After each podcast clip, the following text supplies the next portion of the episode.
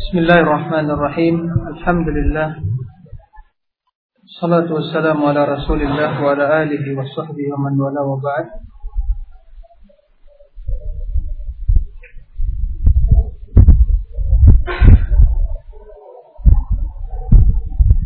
Pada kesempatan atau sesi yang terakhir pada hari ini kita akan membahas atau mencoba menjawab sebagian pertanyaan yang masih tersisa pada pertemuan hari pertama.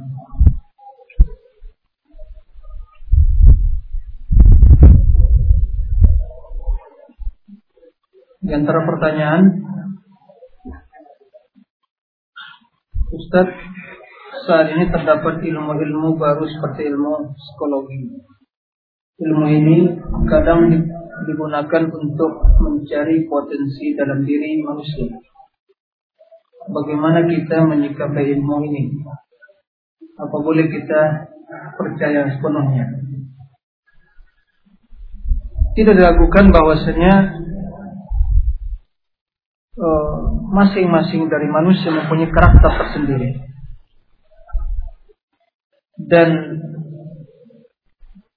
juga pembawaan sendiri. Dan dengan penelitian yang dilakukan oleh orang-orang yang ahli dalam ilmu kejiwaan, itu mereka menyimpulkan ada hal-hal yang perlu diperhatikan atau yang selayaknya diketahui oleh seorang yang pendidik sehingga atau juga seorang dai di mana dalam menyampaikan ilmu tersebut dan juga dalam mendidik para siswa dan didikannya dia mampu untuk mengatasi atau memberikan sesuatu yang sesuai dengan kebutuhan setiap jiwa tadi. Nah, jika dimaksud ingin mengetahui bagaimana ya, sebagian dari karakter karakter jiwa tadi sehingga seorang lebih pas untuk memberikan ya bentuk uh, pendidikan atau perbaikan untuk memperbaiki jiwa tersebut atau mendidiknya dan mungkin juga sangat penting bagi seorang dai untuk terjun pada suatu kelompok atau kaum atau masyarakat sehingga datang pada mereka dengan sesuatu yang bisa mereka pahami. Dan ini jelas permasalahan yang dikategorikan ke dalam masalah al-hikmah. Seorang memberikan sesuatu yang sesuai dengan akal dan juga kemampuannya. Nah, jika ilmu itu membantu untuk mengetahui hal seperti itu, maka insya Allah tidak tercela. Tapi dengan catatan tentunya bukanlah merupakan yang persyaratan dalam mengajar atau berdakwah. Kalau seorang tidak tahu ilmu psikologi maka dia tidak berhak untuk mengajar atau untuk berdakwah ya. Tidak seperti itu. Akan tapi dengan penelitian dilakukan oleh orang-orang yang alim dan seperti itu bisa kita ambil pelajaran dan manfaat. Dan ini di antara ilmu yang bisa dimanfaatkan. Ya. Jelas tidak wajib. Nah, oleh karenanya hal-hal seperti ini masalah kejiwaan dan Islam telah berbicara tentang masalah jiwa bagaimana penyakit hati masalah kejiwaan kan begitu dipelajari tentang jiwa al-ammarah bisu dan sifat-sifatnya dan karakter-karakternya nah jadi eh, menyikapi ilmu tersebut jika itu membantu dan bermanfaat untuk kemaslahatan atau pendukung untuk uh, dalam mendidik dan juga dalam menyampaikan kebenaran dan ilmu tadi jelas itu bermanfaat. Nah, secara kejiwaan orang-orang yang sedang menghadapi problem jelas tidak sama tatkala kita menghadapinya atau menasihati dengan orang-orang yang dalam keadaan tidak ada mendapatkan problem. Nah ini jiwa-jiwa seperti yang kita ketahui. Bagaimana uh, pendengar kita, madu kita, tingkat keilmuannya dan mungkin tingkat pemahamannya. Nah ini termasuk perkara-perkara yang insya Allah bermanfaat. Jadi jika itu bermanfaat, dan mendukung maka insya Allah tidak bermasalah pelajari. Dengan catatan dia bukanlah suatu yang wajib bukan persyaratan dalam masalah dakwah. Sebab Allah Subhanahu wa taala menjelaskan Al-Qur'an ud'u ila sabili rabbika bil hikmati wal hasanah hikmah itu meletakkan suatu pada tempatnya. Kalau kita berdiskusi atau berdialog atau berbicara dengan seorang yang uh, sesuai dengan tingkat pemahaman dia, sesuai dengan tingkat keilmuannya, itulah hikmah. Nah, kalau tidak bagaimana kejiwaan dan karakter seseorang, jelas seorang dai akan ya juga akan mendapat menghadapi problem dalam mengatasi hal seperti itu. Maka begitu juga para pendidik juga dibutuhkan ilmu-ilmu yang seperti itu, tapi bukan suatu yang wajib. Penunjang, pendukung di antara faktor yang akan membawa juga mendukung keberhasilan itu. Allah a'lam. Ustaz karena ketidaksempurnaan diri anak tidak ada yang sempurna. Ada yang sempurna? Kadang anak merasa tidak pantas untuk menjadi dai dan penuntut ilmu. Kapan seorang dikatakan layak untuk mengkhususkan diri menuntut ilmu dan kapan seorang dikatakan sebaiknya tidak mengkhususkan diri menuntut ilmu. Mengingat tidak mungkin semua orang menjadi penuntut ilmu. Nah, tidak semua orang jadi ulama.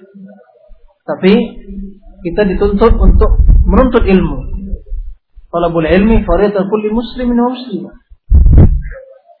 Nah, tentu dalam tingkatan keilmuan tadi berbeda-beda. Ada keilmuan yang merupakan fardu ain. Ada keilmuan yang merupakan fardu kifayah.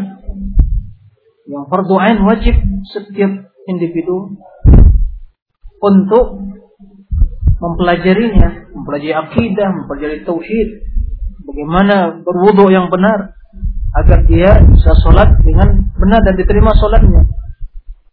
Nah, itu wajib. Jika ia ingin menunaikan haji, wajib dia mempelajari bagaimana haji. Jika ia ingin menunaikan zakat, wajib dia bagaimana cara zakat. Jika dia ingin berbisnis, wajib dia mengetahui bagaimana bisnis yang halal. Seperti itu. Adapun mendalami disiplin ilmu yang lain atau khusus permasalahan-permasalahan yang merupakan uh, yang diperselisihkan di antara para ulama ya masalah fikih dengan segala dalilnya dan jelas itu bukanlah yang wajib. Tapi jelas maupun kemuliaan dan keutamaan.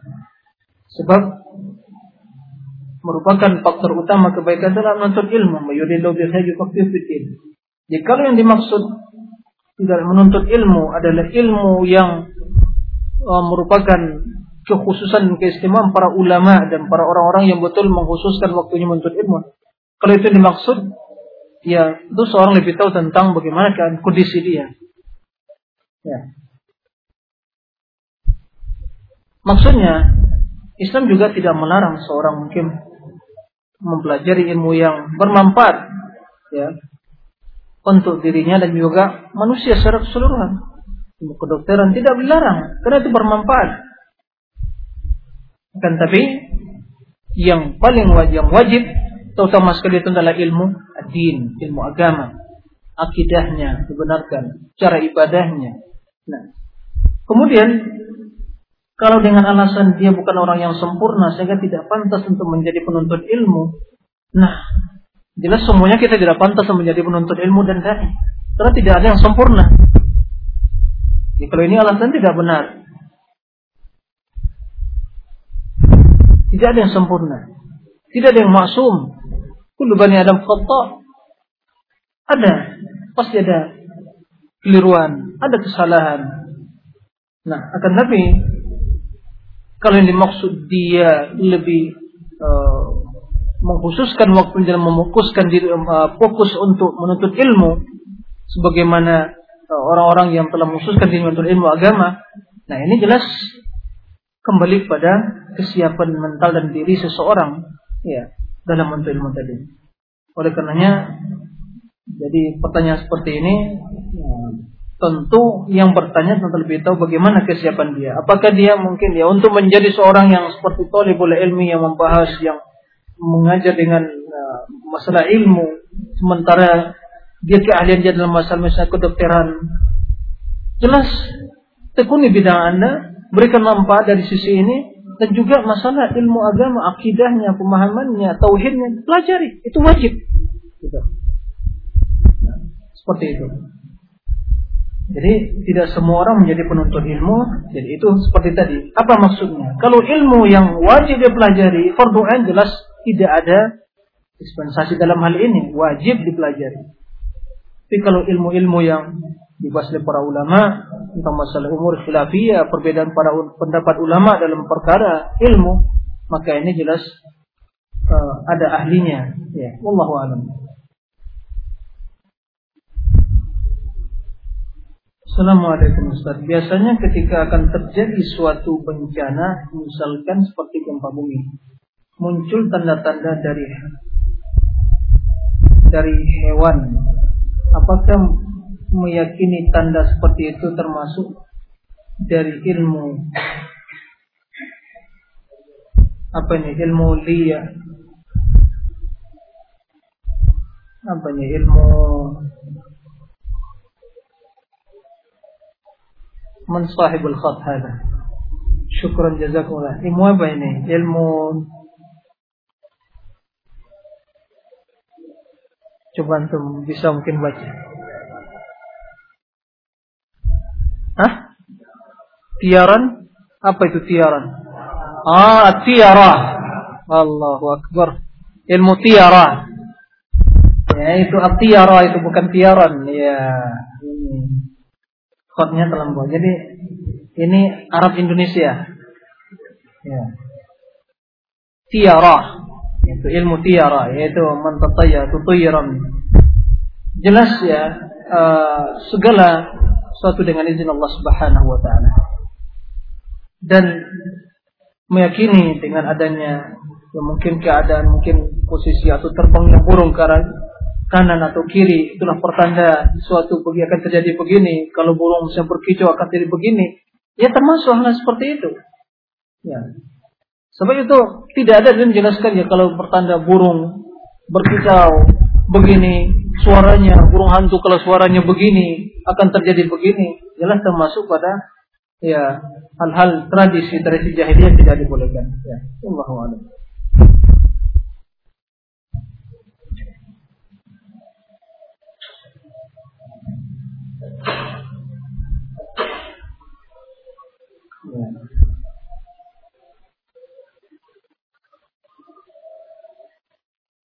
mal ma فرق بين silatir الرحم wa silati الرحم؟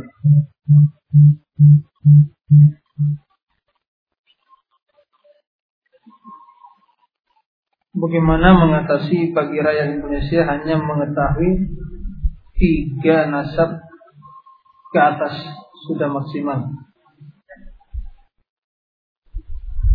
Nah ini yang karena kita tidak memperhatikan hal ini. Bahkan terkadang sebagian tidak jelas nasabnya. Tidak tahu siapa bapaknya. Ya kan? Lebih dari ini ada di Indonesia. Banyak orang yang tidak tahu bapaknya sekarang ini. Ada. Ya kan? Nauzubillah. Ya. Pertama ya silaturrahim wasilatu silaturrahim. Yang silaturrahim Ya rahim itu adalah orang yang mempunyai karib kerabat hubungan kekeluargaan yang kita bayar dari pihak ibu kita atau ayah kita. Ya, ayah ke atas atau ke bawah, ya, atau samping, ya, seperti itu. Itu yang namanya rahim. Ada hubungan keluargaan dari pihak ayah atau ibu. Itu rahim. Amal silaturrahim ya jelas menyambung rahim kita. Bagaimana silaturrahim ya dengan memberikan kebaikan padanya, dengan memperhatikan keadaannya, ya, mengunjunginya, silaturrahim menanyakan tentang keadaannya, berikan kebaikan padanya itu silaturrahim. Ya. Dan silaturrahim itu tidak mesti kita itu menyambung rahim tatkala kita disambung. Terkadang sebagian kita baru mengunjungi saudaranya apabila mungkin dia mengunjungi baru memberikan sesuatu pada saudaranya apabila dia memberikan kepada dia sesuatu. Ini bukan silaturahim. Bukan hakikat silaturahim. Laisa al-wasilu bil mukafir kata Rasulullah, kinal wasil man wasala idza qata. Idza qutih. Bukan orang yang silaturahim itu hanya sekedar dia membalas kebaikan ya menyambung kebaikannya apabila dia disambung. Tapi yang sekarang menyambung silaturahim itu dia terus menyambung silaturahimnya dan menyambung rahimnya sekalipun dia itu diputuskan. Nah, nah bagaimana Indonesia ya kalau kita mampu lebih mengetahui lebih dari tiga yaitu tapi kalau kita tahu ya la yukallifullahu nafsan illa usaha. Kan tapi harus kita perhatikan siapa saudara kita, siapa rahim kita. Ya.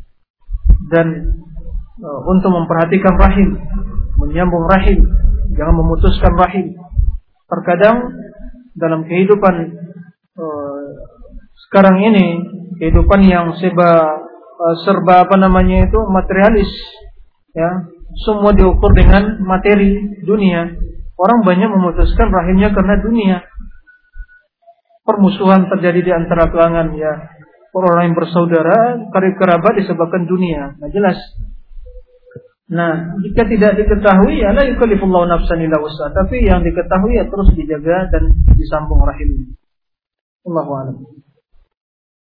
Ustaz bolehkah mendatangi tukang ramal? Sebagaimana Rasulullah SAW uh, yang mendatangi Ibnu Sayyid tidak dibolehkan. Ya tidak dibenarkan karena menata arrafan ya fasaddaqahu bima yaqul faqad kafara bima unzila ala Muhammad man arada arrafa ata arrafan uh, apa namanya itu la tuqbal uh, lahu salatu arba'ina lailah atau kama qala sallam. Jadi kalau dia datang sekedar datang itu tidak terima sholatnya selama 40 hari. Dan jika dia membenarkan itu telah kufur terhadap apa yang di uh, diturunkan kepada Nabi Muhammad SAW. Adapun Rasul datang kepada saya itu menjelaskan tentang kebohongan, membuktikan bahwa dia itu tidak mau yang gaib.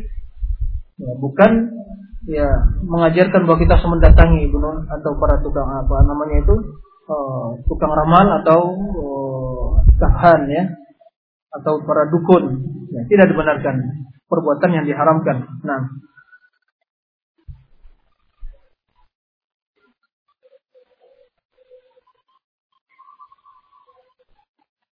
Ya Ustaz, isyrah li an inna minal bayan sihra wa inna minal ilmi jalan. Ini telah dijelaskan oleh Imam Rajab.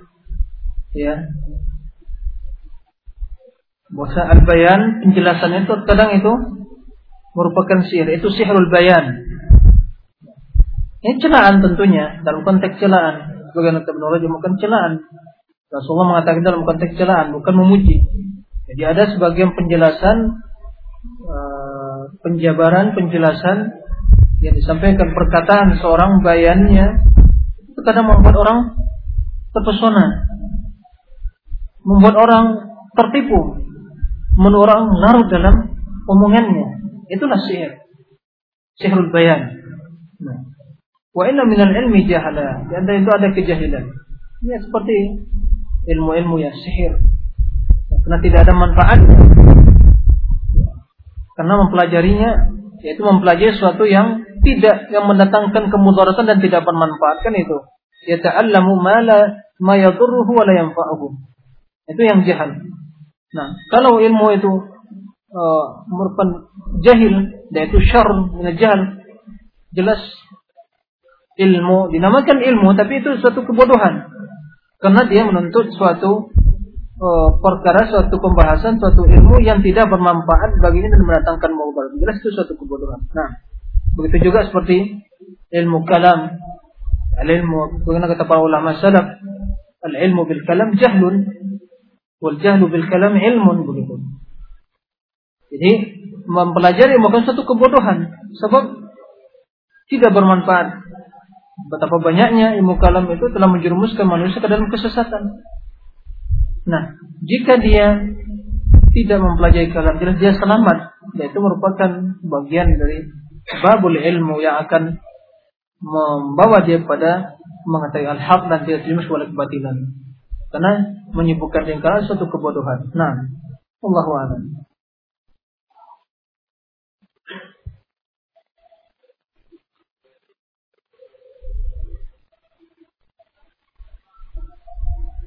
Ustaz, sampai mana batas berlebihan dalam mempelajari bahasa Arab itu?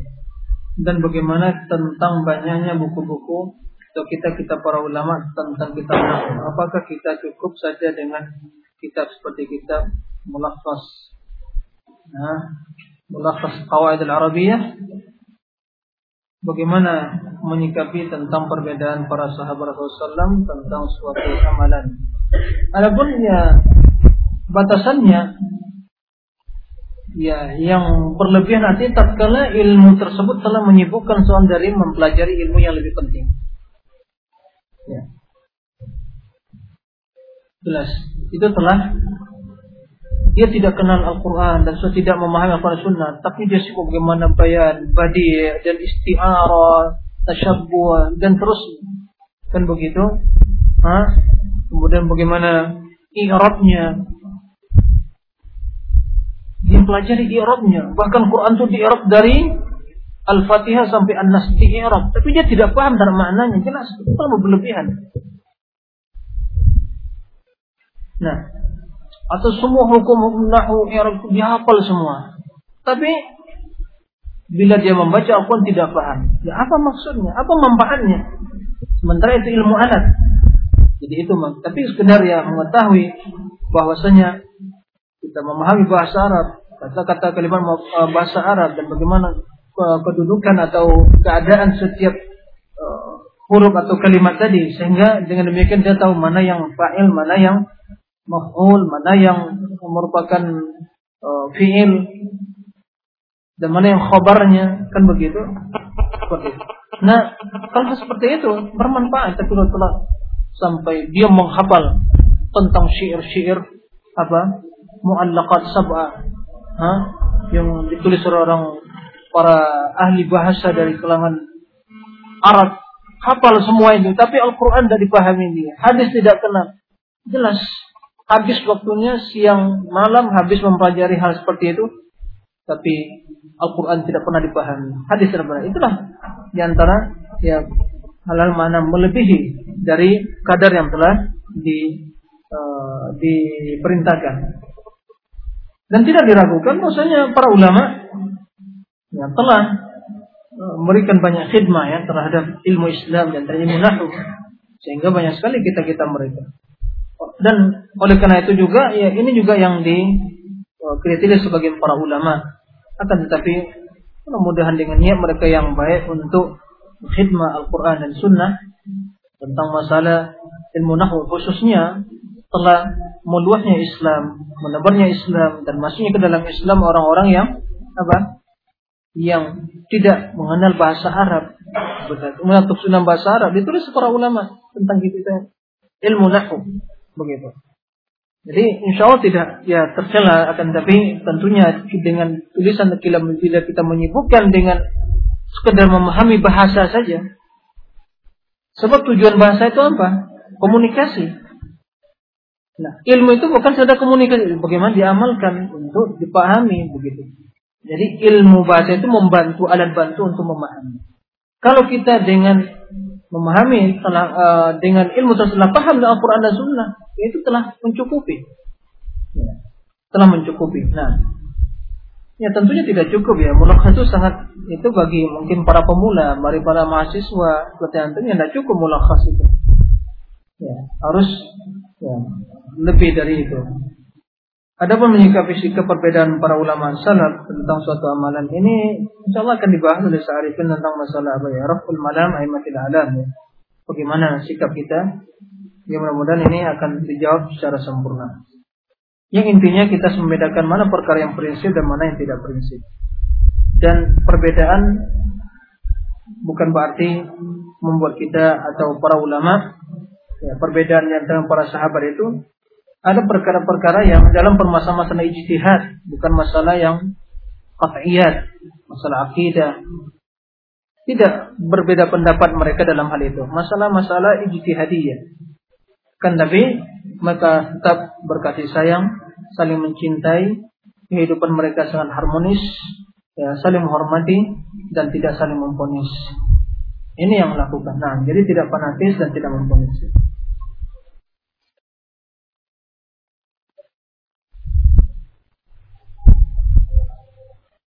Ini pertanyaan bahasa Melayu ya.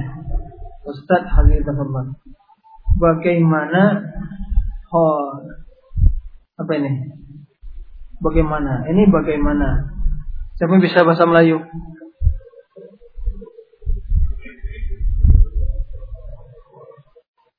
Apakah itu termasuk sihir?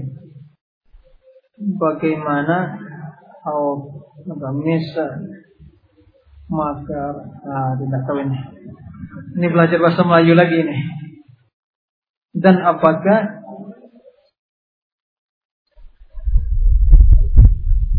Nanti dikembalikan lagi pada yang bertanya ya. Bahasa Melayu perlu belajar bahasa Melayu.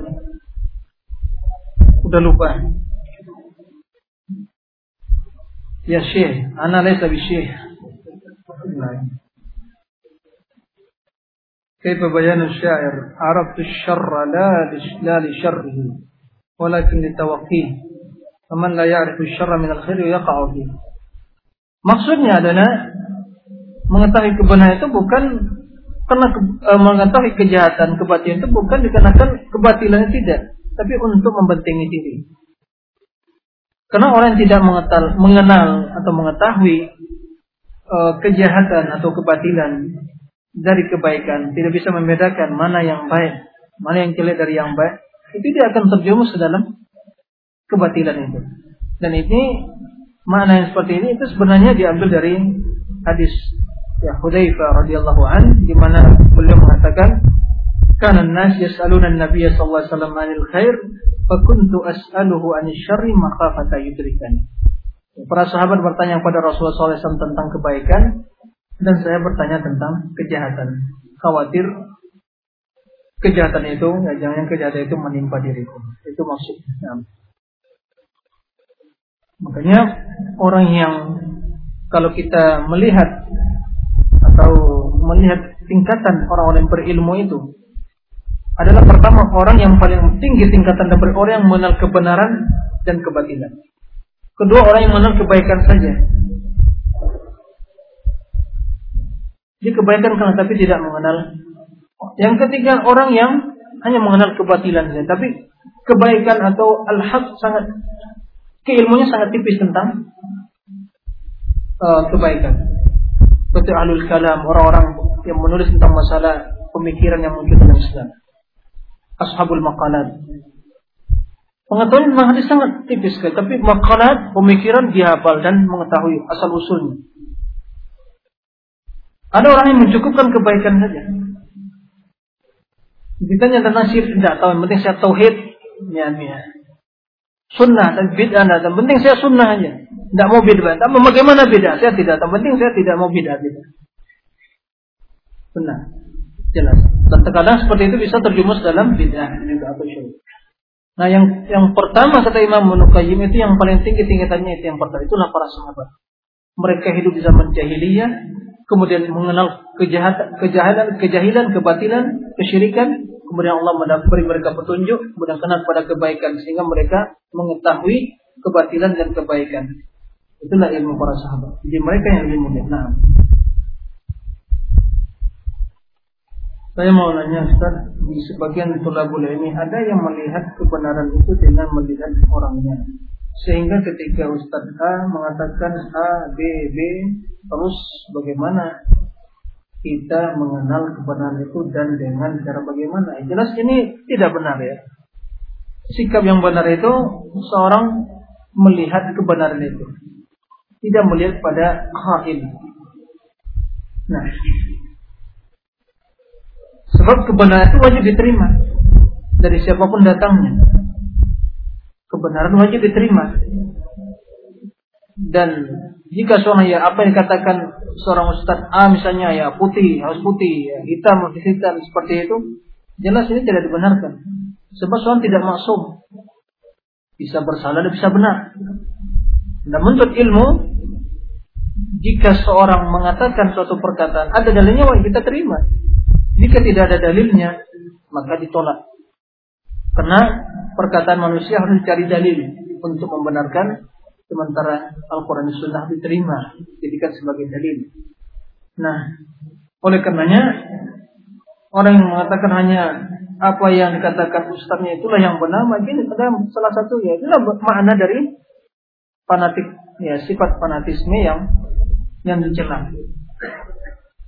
Kebenaran itu bukanlah milik perorangan, tapi al-haqqu min rabbik fala takunanna minal mumtarin. Jadi itu yang harus perhatikan. Kemudian tentunya hendaknya kita talibul ilmi juga harus memahami prinsip di mana dalam mencari kebenaran kita juga harus melihat siapa yang tempat kita menuntut ilmu tadi. Jangan dengan oh yang penting kan apa yang disampaikannya, tidak mesti orangnya. Terkadang dia duduk di majlis para ahli bidah. Ya, mungkin ada kebenaran yang muncul dari mulutnya, dari lisannya. Tapi kenapa dia tidak hadir misalnya dalam majlis-majlis ahli sunnah? Sementara kebenaran yang keluar dari mereka telah ada dalam perkataan dalam ahli sunnah sebagian jelas Ibnu Rajab tadi. Jadi kebatilan yang ada dalam perkataan alul bidah awal itu telah ada dalam perkataan masalah yang membatal, membatalkannya. Nah kebenaran yang ada dalam perkataan mereka itu sebenarnya telah ada dalam perkataan para ulama salah atau ahli sunnah dengan ungkapan yang lebih baik dan juga perkataan yang lebih baik. Nah, jadi harus dipahami seperti itu. Nah, Bismillah, Assalamualaikum warahmatullahi wabarakatuh. Apakah kita boleh mengerjakan sesuatu yang diperintahkan oleh pemimpin kita yang perintahnya itu sebenarnya tidak pernah diperintahkan oleh Allah Taala dan Rasulnya. Jika kita tidak melaksanakan perintahnya maka akan berdampak buruk pada kita dan orang lain yang harus kita perbuat. Eh, apa yang kita perbuat mohon penjelasan. Nah, kalau yang dimaksud perintah tersebut adalah mengandung kemaslahatan umum dan tidak bertentangan dengan kaidah-kaidah syariat.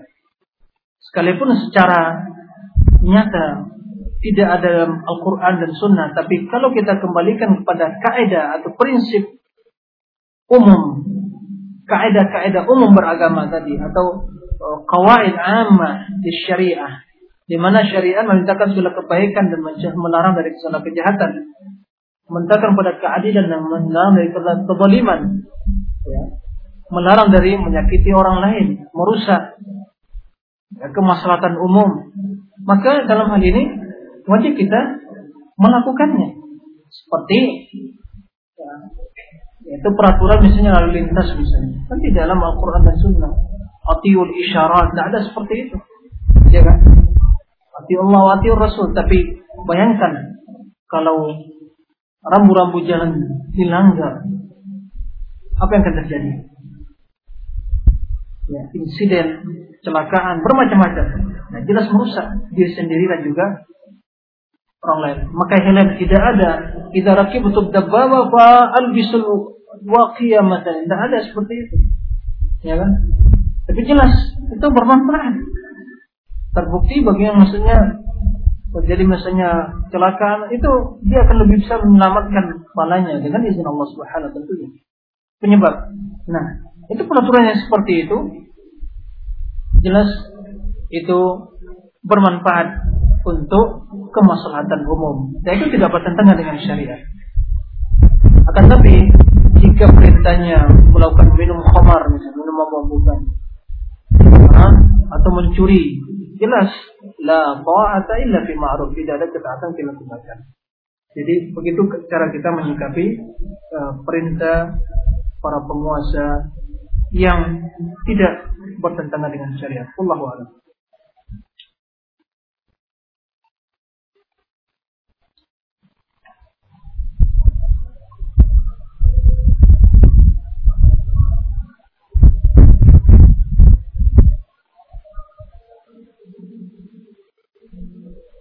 Apakah sahih Ustaz apabila ada pernyataan di zaman sekarang ini harus tetap melakukan ibadah fisik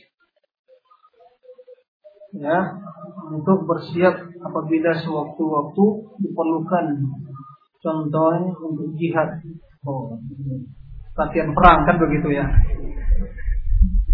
nah ya, latihan perang. Nah, itu masalah tentang kuah. Latihan perang nanti kerjanya apa? Membunuh orang kan gitu.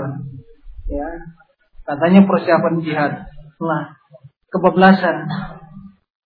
Jadi kena jihad tidak ada kata mereka. Sekarang kita jihad. Jadi semua hukum-hukum penguasa yang zalim itu kita jihad semua, bunuh dan teror dan semua kan gitu. Nah, kalau sekedar ya latihan ya atau mungkin apa namanya itu dan olahraga biasa dan juga lembaga persiapan fisik ya untuk ketahanan ya untuk memperjuangkan hak dan kehormatan seorang. Dan jika itu ada negara Islam yang uh, mengatur urusan kaum muslimin di mana kaum muslimin harus siap dalam keadaan kondisi dan nanti masalah tapi kalau latihan seperti apa dilarang pemerintah atau melakukan hal-hal yang bertentangan. Dan menimbulkan keresahan, kerusakan dan disalahgunakan dan tidak ada pembinaan secara psikis jelas orang-orang khawarin orang-orang yang para teroris yang mereka hal seperti itu ya persiapan fisik kata mereka tapi psikisnya tidak dipersiapkan pemikirannya tetap khawarin sehingga disalahgunakan. Nah, disalahgunakan. Tapi kalau ada dikontrol oleh uh, sebab masalah jihad itu urusan siapa? Siapa yang mengeluarkan hukum jihad itu siapa? Itu penguasa, pemimpin kaum muslimin. Bukan merupakan wewenang seorang tokoh masyarakat, oh iya sekarang jihad, zalim semua hukum tauhid jihad yang menentukan kapan jihad, kapan wajah itu para penguasa. Mereka lebih tahu bagaimana kondisi kaum muslimin. Nah, kondisi kaum muslimin. Masuk akalkah tatkala orang yang tidak memiliki senjata akan melawan kekuatan adidaya yang bisa mengajukan sekian mil misalnya dia secara hukum akal alam ya sebab akibat jelas orang yang mempunyai kemampuan dan kekuatan akan mampu Ya. Pada dasarnya kita dengan non Islam itu tidak ada bedanya kalau kita juga tidak menerapkan atau tidak mengamalkan Islam tadi.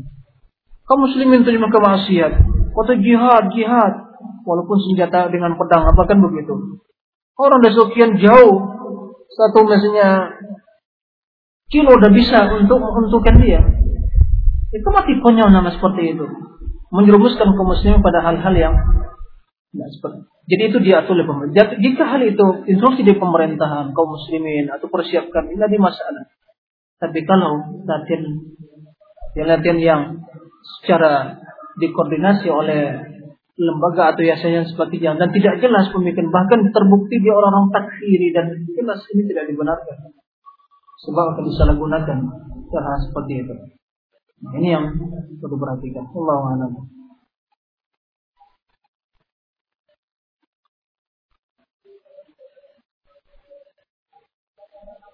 Ya, Ustaz, bagaimana penjelasan tentang bertakwa pada semampu kalian?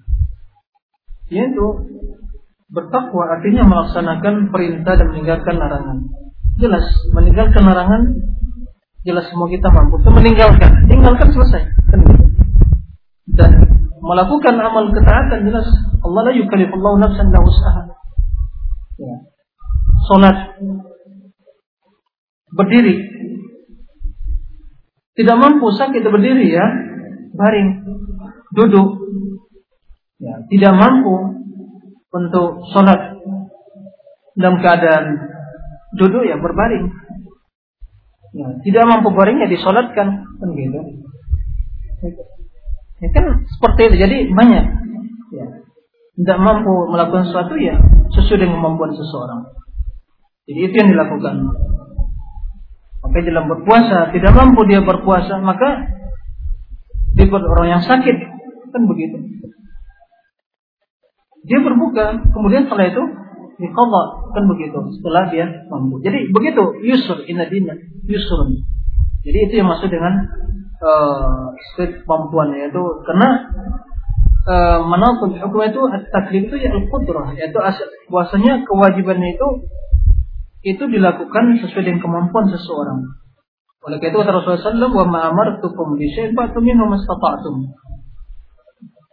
Dan ketahuilah tidak seorang pun dari kita ini yang mampu melakukan seluruh kewajiban yang diperintahkan. Dan orang pun yang mampu. Innakum lan tuhsu ma'amartukum bihi kata Rasulullah. Kalian tidak akan mampu melakukan seluruh apa yang aku perintahkan kepada kamu. Akan kata Rasulullah saddidu wa qaribu. Selalulah berusaha untuk tepat benar dan mendekati. Ini yang Allah. Allahu a'lam.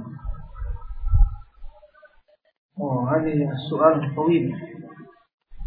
السؤال أستاذ حفظه حفظه الله علمنا أن سلف هذه الأمة خير الناس في أمور دينهم في علمهم وعبادتهم إلى غير ذلك هناك أناس يقولون إن محمدا صلى الله عليه وسلم رسول الله.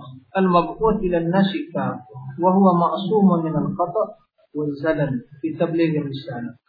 وما ينطق عن الهوى إن هو إلا وحي يوحى. وأما الصحابة فهم غير معصومين. أصابوا وأخطأوا. أصابوا وأخطأوا. بعض الصحابة لديهم مفاهيم خاطئة عن بعض أمور الدين. وبعضهم اختلفوا في مسائل متعددة وقد يكون الاختلاف بينهم شديدا. فكيف يقال إن طريق الصحابة هو الطريق المستقيم؟ أو كيف يقال إنهم خير الناس وهم مختلفون في مسائل وفيه مفاهيم صحيحة وخاطئة؟ عن الدين الإسلامي ما الجواب لهذا السؤال؟ أفيدونا جزاكم الله خيرا. نعم. تعرفون الجواب؟ نعم. أخي السائل. لا شك أن محمدا رسول الله. وهو معصوم. وأهل السنة حينما يقولون بوجوب اتباع الصحابة لا يعتقدون أنه معصومون. لا يعتقدون أنهم معصومون.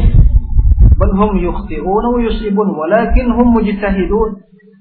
إذا أصاب فله أجران وإذا أخطأ فله أجر واحد. ولكن القول بأنهم يختلفون بينهم اختلاف شديد واختلفوا بمسائل متعددة. فاعلم بأن اختلافهم إنما يكون في مسائل اجتهادية وليس في أصول الدين. وإن اختلفوا في بعض المسائل فإن بينهم يعني روابط الأخوة والألفة يعني قائمة بينهم نعم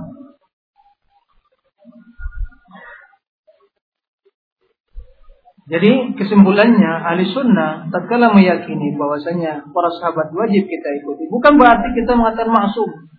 Tidak ada. Jadi yang bertanya sendiri tidak memahami apa yang dimaksud oleh sunnah. Tatkala kita mengatakan bahwasanya wajib kita kembali pada jalannya para sahabat. Nah, secara keseluruhan, secara kolektif, majmu' itu mereka maksum, ijma' mereka. Ijma' para sahabat apabila mereka ijma seluruhnya itu maksum. Sebab Rasul mengatakan, Inna Allah la yujmi ummati ala. Allah tidak mengumpulkan umatku di atas kesesatan. Tapi perkataan secara individu, pendapat secara individu itu bisa diterima dan bisa tidak diterima. Nah, itu yang dimaksud jadi kalau ijma satu jelas itu maksum. Ijma itu maksum. Ya. Maka aku mengatakan wa ashabi ma'ana alaihi wa ashabi. Apa yang aku ikuti dan para sahabatku. Jadi secara menyeluruh. Itu jelas maksum, ijma wajib diikuti. Tapi pendapat sebagian mereka perbedaan dalam masalah-masalah fikhiyah. Nah, ini ada kelonggaran dalam hal ini. Dan inilah yang terjadi bosnya. Akan tapi bukan berarti kita mengatakan bahwasanya orang-orang yang belakang lebih pintar dari mereka tidak. Sebab bagaimanapun mereka apa yang mereka perselisihkan itu sebenarnya pendapat mereka sekalipun mungkin sebagian mungkin pendapat yang lebih mayoritas tapi itu lebih baik dibanding ketimbang pendapat orang yang datang di belakang yang hari. Oleh karenanya kata Imam Abdul Hasan Ash'ari bahwasanya uh, tidak boleh keluar dari perkataan la yajuzul khurud an aqawil sahabat fi mattafaqu wa fi ma ikhtalafu fi ta'wili. Innal haqq la yakhur an aqawil salaf. Tidak boleh keluar dari perkataan para ulama dalam perkara yang disepakati dan juga dalam yang hanya diperselisihkan mereka. Sebab kebenaran itu tidak keluar dari perkataan mereka. Seperti itu. Nah, ini yang dimaksud. Bukan berarti kita mengatakan mereka tidak bermanusia. Maka ini juga pertanyaannya secara apa sama kalau mengatakan mereka ya asabu akal jelas kita tidak mengatakan mereka maksum. Ya, tidak mengatakan maksum. Mereka bersalah. Akan tapi kesalahan mereka itu itu tenggelam dalam samudera kebaikan mereka, bukan laut, samudera. Ya, kebaikan mereka. Seperti itu. Itu yang perlu dipahami ya. Sebab satu detik saja mereka melihat Rasulullah SAW itu jauh lebih baik daripada atau tidak ada bandingannya dengan orang amalan orang yang datang sepeninggal mereka. Berbeda kedudukan suhbah sahabat itu kedudukan yang istimewa yang Allah berikan pada orang-orang pilihan Allah SWT. Tentunya ya jawaban ya sudah mewakili cuma ya perlu penjelasan yang lebih luas ya. Bismillah Ustaz, apakah hukum haul mengirim doa kepada mayat kirim pahala dan bagaimana sikap kita bila diundang? Yang jelas acara haul itu ya merupakan ritual-ritual yang bid'ah yang ya, dilakukan oleh orang-orang yang uh, gemar melakukan bid'ah. Ya, mengirim doa kepada mayat kiriman pahala. Kalau berdoa kita mendoakan ya insya Allah sampai doa itu bermanfaat bagi mayat. Adapun masalah kirim pahala tidak bisa secara mutlak di hukumnya seperti itu. Kalau seandainya mengirimkan masalah sedekah jelas sampai. Ya, doa sampai. Juga dia menghajikan dia sampai kan begitu. Adapun bacaan-bacaan Al-Quran tidak ada dalil menjelaskan seperti itu. Ada membaca Yasin misalnya atau sebagian hadiah Al-Fatihah kepada ruh Nabi kan begitu ila hadratin Nabi Mustafa sallallahu alaihi wasallam al-Fatihah kan begitu. Ya kan kan begitu. Nah, hadrati mazan ruh Syekh Abdul Qadir Jailani kan begitu. Al-Fatihah. Amin kan begitu. Nah, itu seperti itu. Jelas itu itu pembedaan. Rasulullah itu tidak perlu dikirimkan pahalanya, dan dikirimkan langsung transfer langsung sekarang Langsung. Antum sholat ibadah, pahala antum langsung pada Rasulullah SAW. Kenapa? Siapa yang mengajarkan kita sholat? Rasulullah SAW.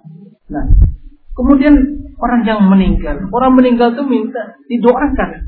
Bukan diperingati kematiannya. Memperingati kematian mati kan bangga dengan kematiannya kan begitu. Diperingati kematian diperingati. Orang mati ya udah mati. Nah, jadi ini jelas haul. Dan ini tradisi seperti itu mulai dari itu muncul. Itu asal usulnya dari perbuatan orang Rafidhah. Jadi mereka di zaman kali uh, dinasti Ubaidiyah, Fatimiyah di masa itu banyak sekali untuk haul-haul mereka. Peringatan hari kelahiran Husain, peringatan begini-begini dan sebagainya. Nah, kemudian ditransfer apa namanya itu diadopsi oleh orang-orang sufi ya kelahiran misalnya peringatan hari kematian Syekh Tariqah, Syekh Abdul Qadir Jalani, atau Wali Fulan atau Habib Fulan dan seterusnya kan begitu Syekh Fulan. Jadi laisa minal Islam. Nah, laisa bukan amal Jadi lah perbuatan bid'ah yang tidak boleh. Dan kalau diundang ya jangan dihadiri, tidak boleh. Itu tidak boleh mengundang. Sebab dakwah undangan yang mulai wajib itu dalam hal yang tidak maksiat. Tapi dalam maksiat tidak dibolehkan. Ya, 10 menit lagi ya.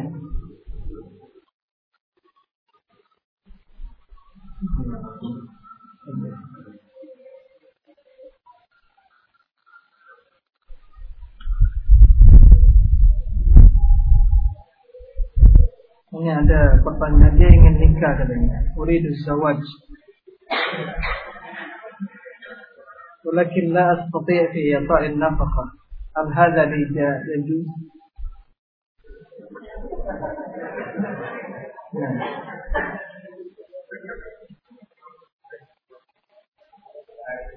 وكيف إذا كنت أعيش في بيت براتب زوجتي وأنا أدرس علم الدين Ya kalau istrinya dia orang yang mempunyai dan dia dengan rela dan dengan senang hati ya membantu suaminya yang disayanginya untuk belajar agama, ha? dia berpahala. Berpahala. Dan ya, jika dia tidak apa nafkah, ya kalau mungkin ya dalam keadaan yang apa namanya kondisi tertentu karena mungkin belum mendapatkan ya, suatu usaha yang bisa. Ya mudah-mudahan dengan cara seperti atau mungkin dia saling ta'awun sama istrinya dan juga istrinya memahami kondisi Islamnya seperti itu. Tapi ya selama hidupnya dia tidak bisa memberikan nafkahnya rasanya ya hal seperti ini tuh betul makhluk yang langka gitu ya. Ini kan selama hidup ini sampai udah jadi itu apa semua udah beranak dan keturunan juga beri nafkah ya gimana? Jelas kita berusaha, ya, berusaha kemungkinan di awal-awal pernikahan mungkin dengan dengan segala kesederhanaan, ya dia berusaha terus mencari cara yang halal ya dan bertakwa kepada Allah Subhanahu Wa Taala dan kemudahan Allah Subhanahu Wa Taala. Dan juga seperti tadi bagi istri yang uh, apa namanya itu memberikan sebagian dari hartanya untuk kemaslahatan suaminya untuk untuk ilmu, ya jelas ini merupakan amal baik ya, amalan baik dan ini mungkin yang harus dilakukan oleh istri yang mungkin diberi kelebihan rezeki atau harta oleh Allah Subhanahu wa taala. Allahu. Nah, ini juga telah dijawab tadi. Ustaz, kaifa nafham ikhtilaf ashabi Rasulullah di amali ibadat ini? Ini bagaimana memahami perbedaan pendapat sahabat tentang amalan atau ibadah mereka. Yang untuk lebih luasnya jawabannya itu akan dibahas nanti masalah kitab Raf'ul Malam Aimatil Alam.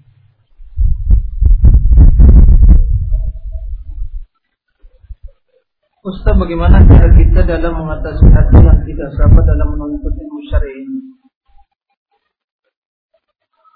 Ya pertama adalah memahami bahwasanya persyaratan utama juga sabar.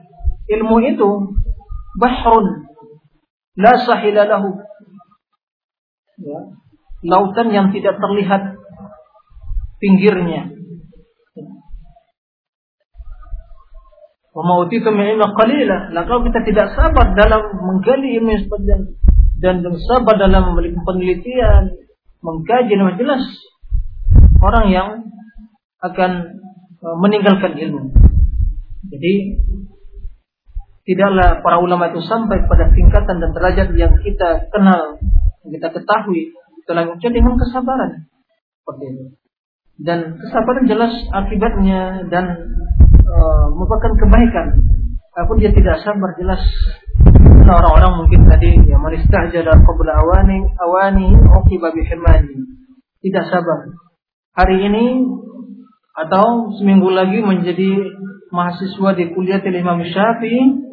Kemudian ya, seminggu atau mungkin bulan Ramadan begitu pulang lebaran ingin menjadi mufti. Ya kan tidak benar seperti itu ya. Ada tahapan-tahapan. Dia tidak sabar ingin langsung menjadi mufti. Ya kan tidak benar seperti jadi ada kesabaran ada tahapan-tahapan. Tul tulul mudah ya, panjang waktu atau perjalanan itu di antara persyaratan dalam menuntut ilmu tadi. Ya. Jadi harus sabar dalam Nah, baik. Ya cara mengatasinya memang bahwasanya orang-orang dapat ilmu itu dengan kesabaran. Dan orang-orang yang tidak sabar ya sekarang ya baca ya kemudian selalu atau selamanya akan meninggalkan kitab seperti itu. Karena tidak sabar dalam menuntut ilmu.